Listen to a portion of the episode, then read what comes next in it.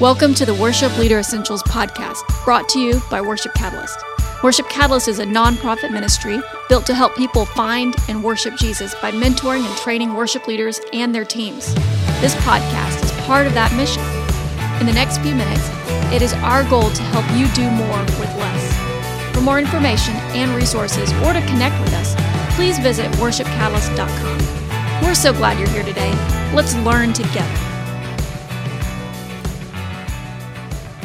All right, hey everybody, welcome again to the Worship Leader Essentials podcast. This is Austin Ryan, and uh, I've got my good friend Neal Creecy with me. How's it going, Neal? Doing well. How are you? Good. Neal is the pastor of Redemption Church in Las Vegas, Nevada, as well as a uh, missionary of sorts and a missiologist for sure. And uh, if you want to know what any of that means, you can ask Neal. But what we are going to be talking about today, by the way, Neal and I, we got pretty good seats, don't we, Neal? We do.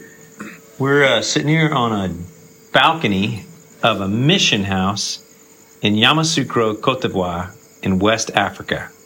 So it's been a really cool week. Neal's been teaching a seminary class on. Cultural anthropology. Would uh, you like to give us a short version of what cultural anthropology is? So, anthropology is the study of man, and the subfield cultural anthropology focuses on studying the culture of man. That sounds like it would be a pretty thrilling podcast for us to unpack someday. It's it's really good, especially when you get into uh, church practice and what is biblical mandate and what is cultural expression. Okay.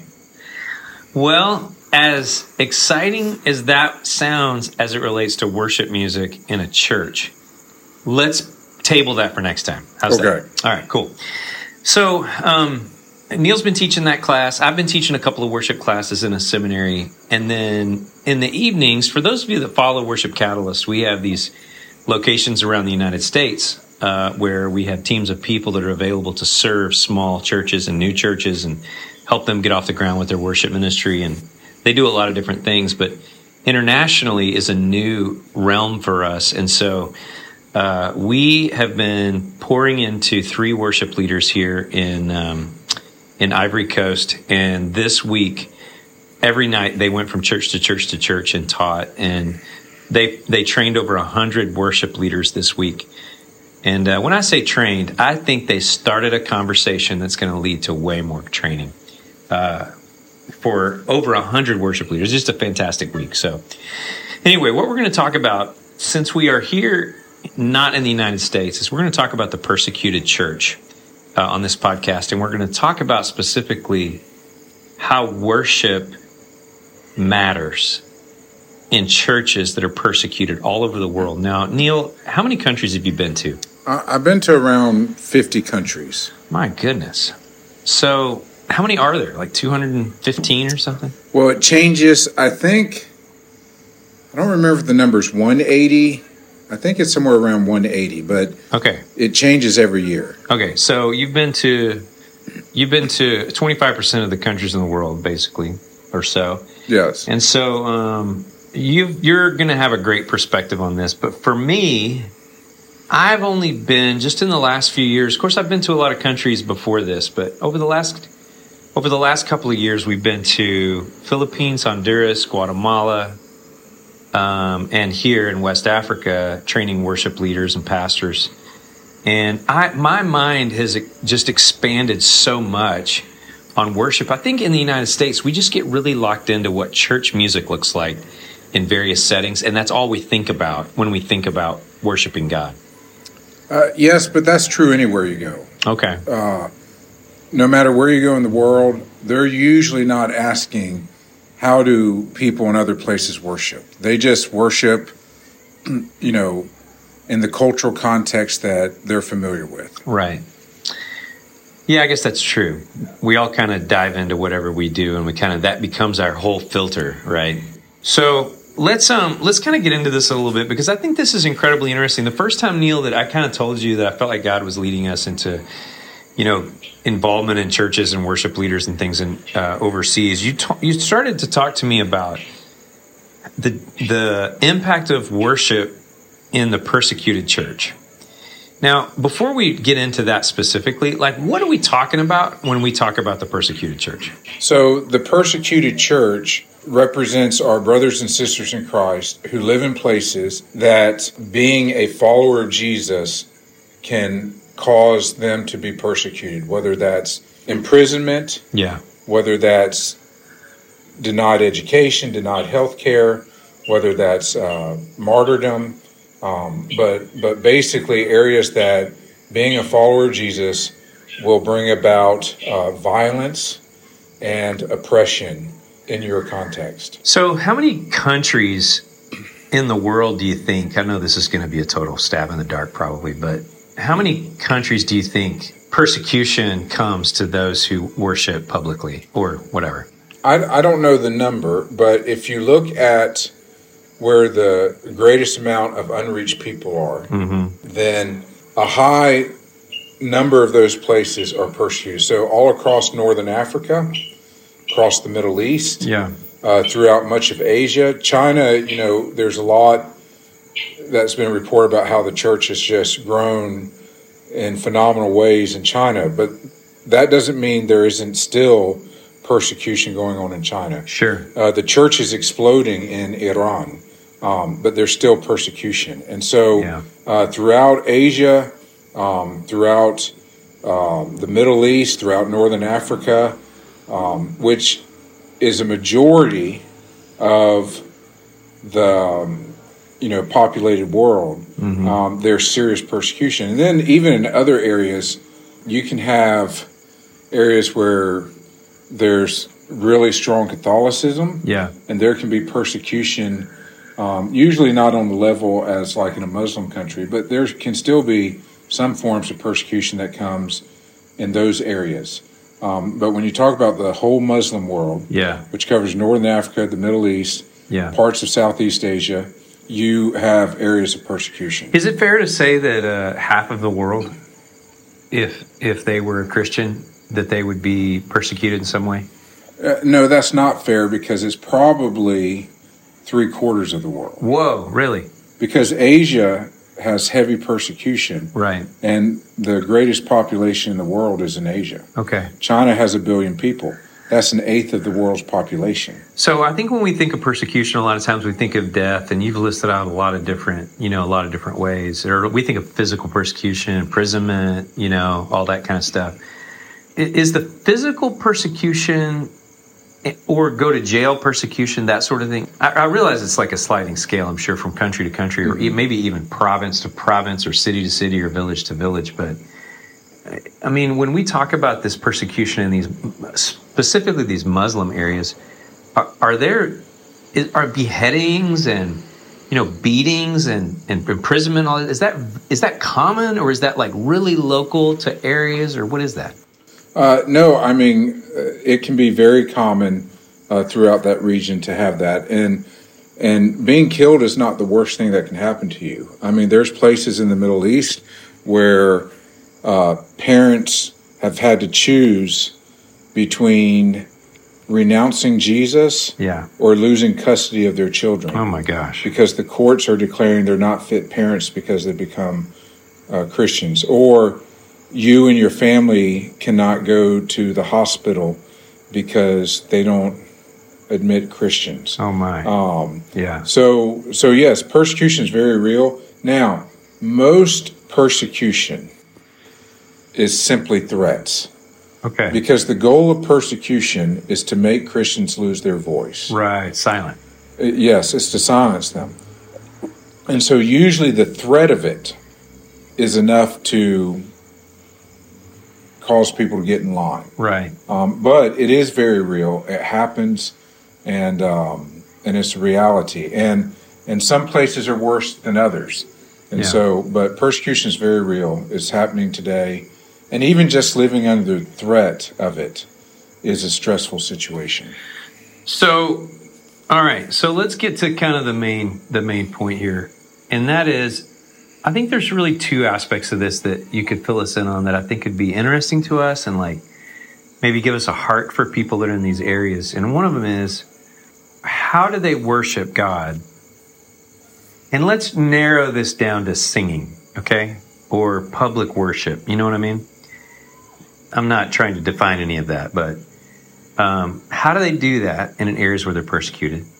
And then the second question I think I'd like to unpack is how is worship specifically a, um, a positive thing or a needed thing or something that helps them through the persecution? Okay, well, the first question of how do they participate in singing in a persecuted environment? Mm. And really, two things come to mind with that. One is the size of the group.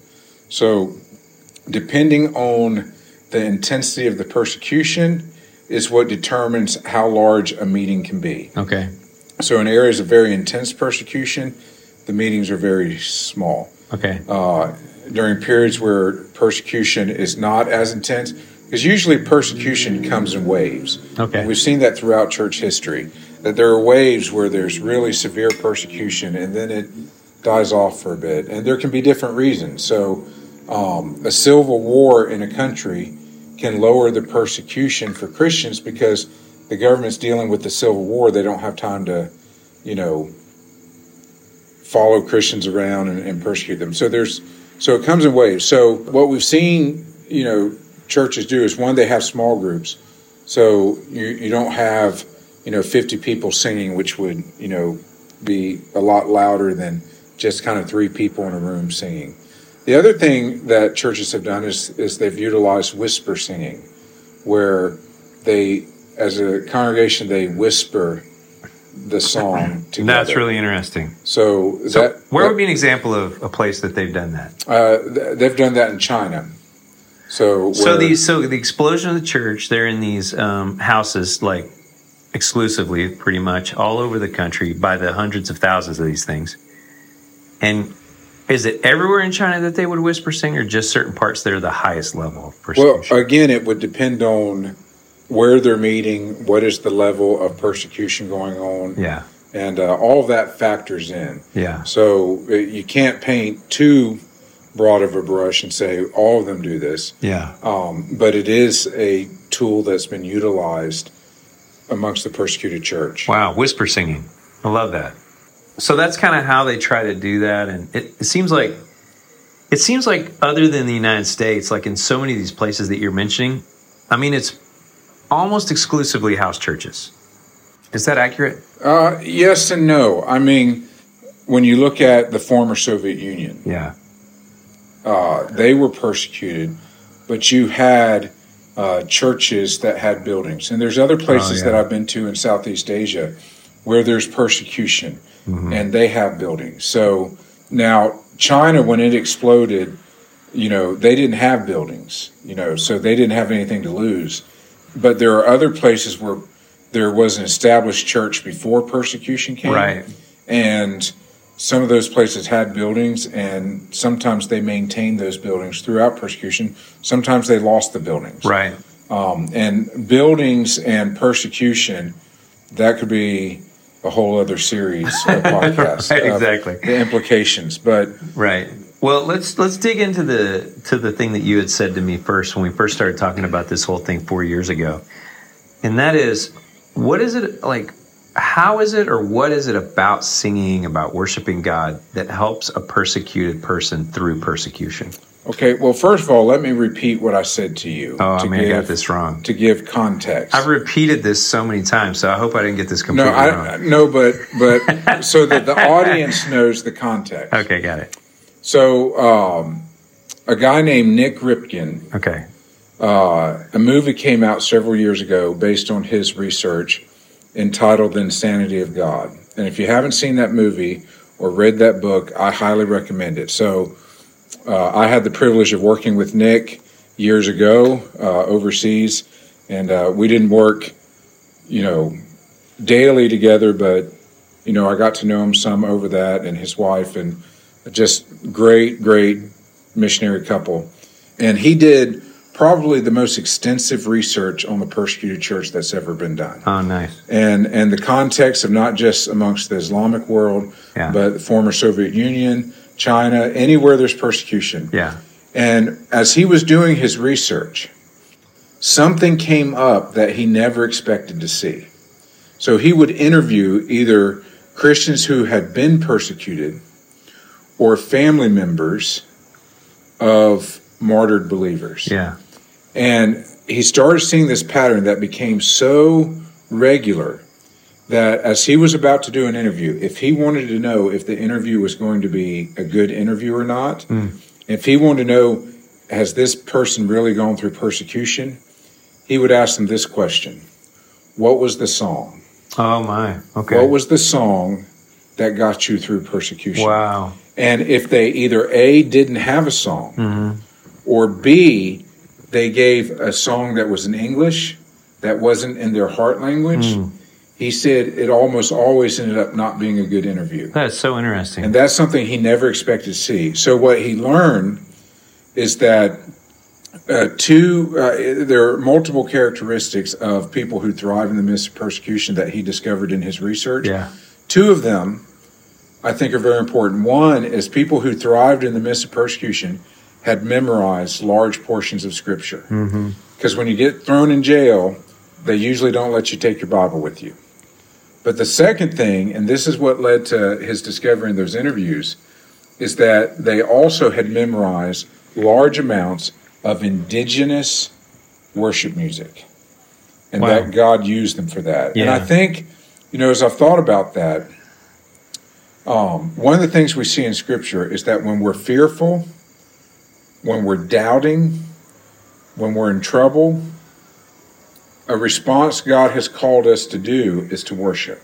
Mm-hmm. We see it with Abram in Genesis Yeah. when he tells God, "What what are you going to give me? Because I don't have an heir. Right. You know, he's just won a big battle.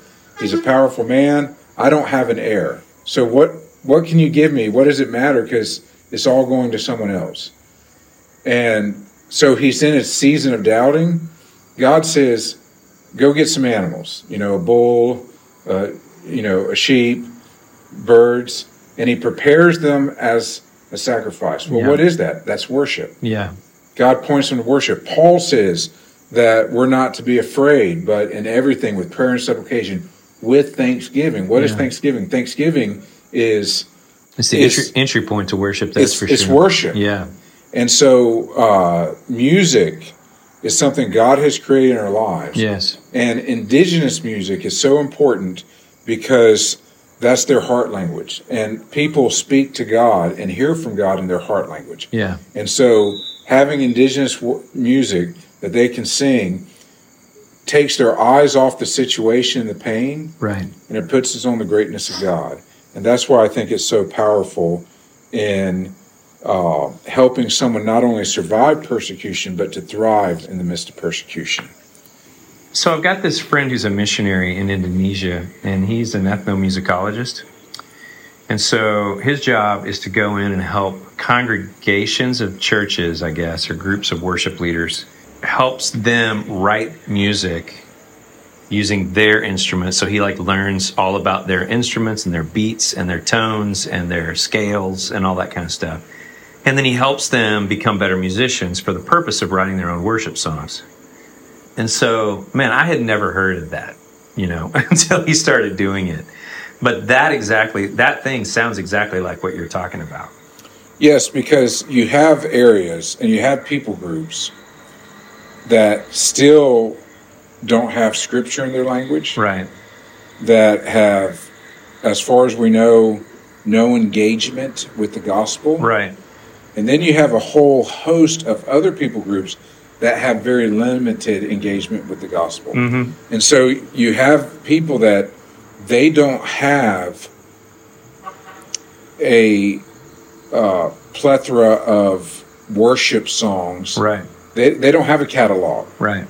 And so, and because indigenous worship is so important for one, I think obedience to God, to worship God, and two, uh, it's such a powerful tool and resource in the midst of persecution that they do, they realize that hey, maybe we can send missionaries who are musicians that can help speed the process along. Yeah. Um, and, you know, there are some areas where, for example, in the Arab world, Yeah. where maybe you're working with a people group that they don't have worship music, you know, amongst their people group, but they speak a dialect of Arabic. Right. And so there are more resources that they can pull from that is still in Arabic and is, is, is maybe close enough to meet that indigenous need. Yeah. But you've got other places that they don't have anything. And so Yeah. someone who's there to kind of prime the pump is a, is a great tool to get uh, a worship catalog built. Man, by God's grace, God's going to open up doors in some of these countries that you're talking about for us as worship catalysts to be able to step through and help them as much as we possibly can. Um, don't know what that might look like. Don't know what we might be able to do, but let me ask you one last question before I have another non worship related question for you. So, what could a worship leader do about all this? Here in the States, they're leading at a church somewhere, they're listening to this podcast. Is there anything that they can do to like help these people or to, you know, give support in any way? Uh, yes, I think, first of all, pray. Okay. Um, one of the other things that we have found that helps the persecuted thrive in the midst of persecution is they know they're not alone, Oh, yeah. that their brothers and sisters are interceding for them. Mm. And so there's great power in that. The second thing is to help make awareness. If you're a leader in a local church, then become educated on this and then help your people understand. Right. One of the things that I've done in different churches that I've served is we've done a persecuted church service Mhm. where there's all sorts of ideas where we send out passcodes that you have to have to get in. But we also send out some false ones. And if you give a false one, Boom. you get arrested. You kill the person in the Um, church. so- oh wait, oh arrested. Never mind. I thought Yeah, no. I thought this was going to get super no, graphic. no, no.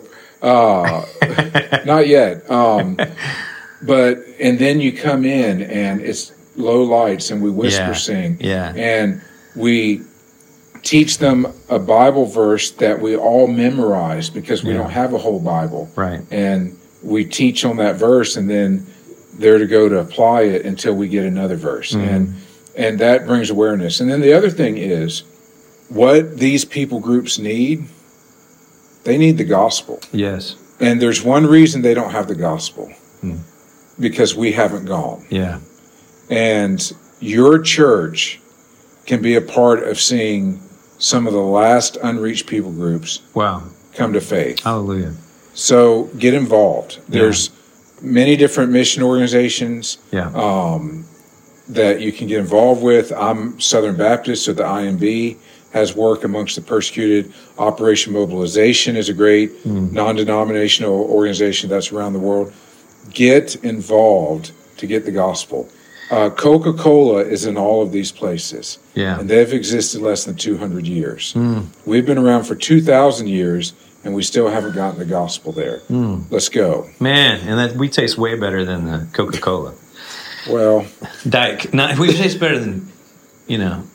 Diet Coke's pretty good. better than World Cola that we've been enjoying this we, week. we, we have had, we have had some World Cola. I think it's the competition to Coke, but not at all. You know. Yeah.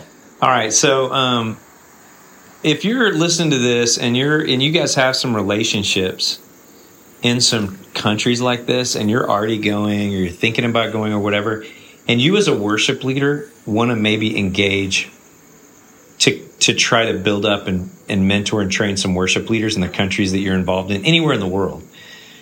And you want to start a conversation about some of the resources that we have started to implement in countries Man, we'd love to talk to you about that. It could be that uh, we could do some sort of partnership there where we um, we could give you the resources that you need to be able to uh, to make a difference in the music and worship leaders in some of these countries.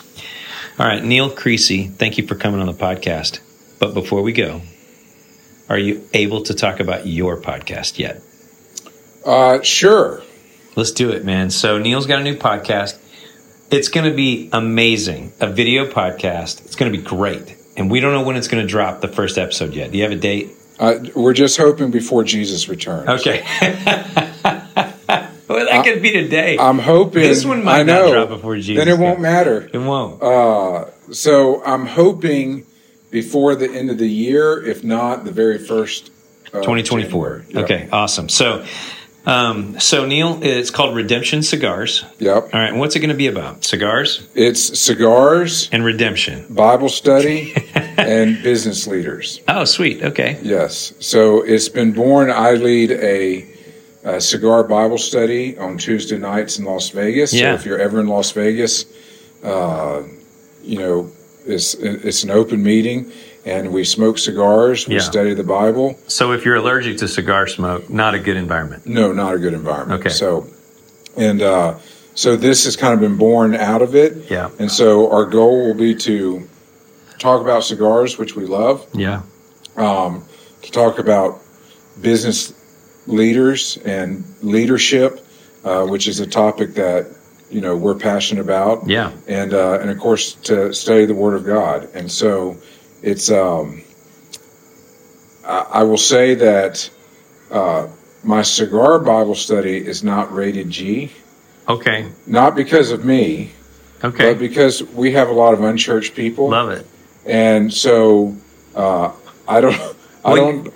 Will you have guests on the podcast? Yes, we we our goal is to have a different business. And that's leader where every the week. non-rated G might That's come where, in. Yeah. yeah, because we're not looking to just have Christian business leaders, though we do want to have those, Right. um, but just influential business leaders um, from across the nation, around the world, That's- and um, and so you know we we're not going to filter them, but um, but it's great fun. You know, we've got.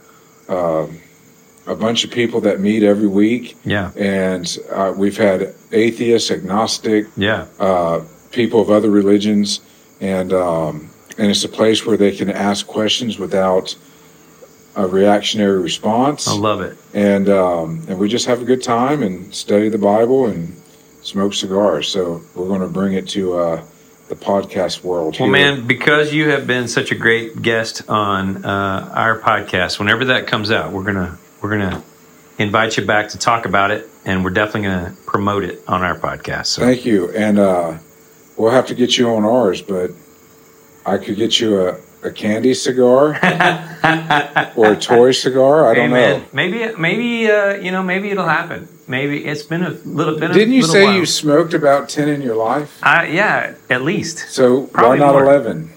Let's do it, man. All right. I'll be ready. In I'll, Vegas. I'll be one of your first 100 guests. Yeah, sounds good. Okay, Neal, thanks so much for being on the podcast today. And uh, for all of you, uh, we look forward to seeing or hearing from you anytime, and we'll be back in a couple of weeks with another podcast. Talk to you soon. Bye bye. Thank you for listening to the Worship Leader Essentials podcast. We'll be back soon with another helpful episode. For more information and resources, or to connect with us, please visit worshipcatalyst.com.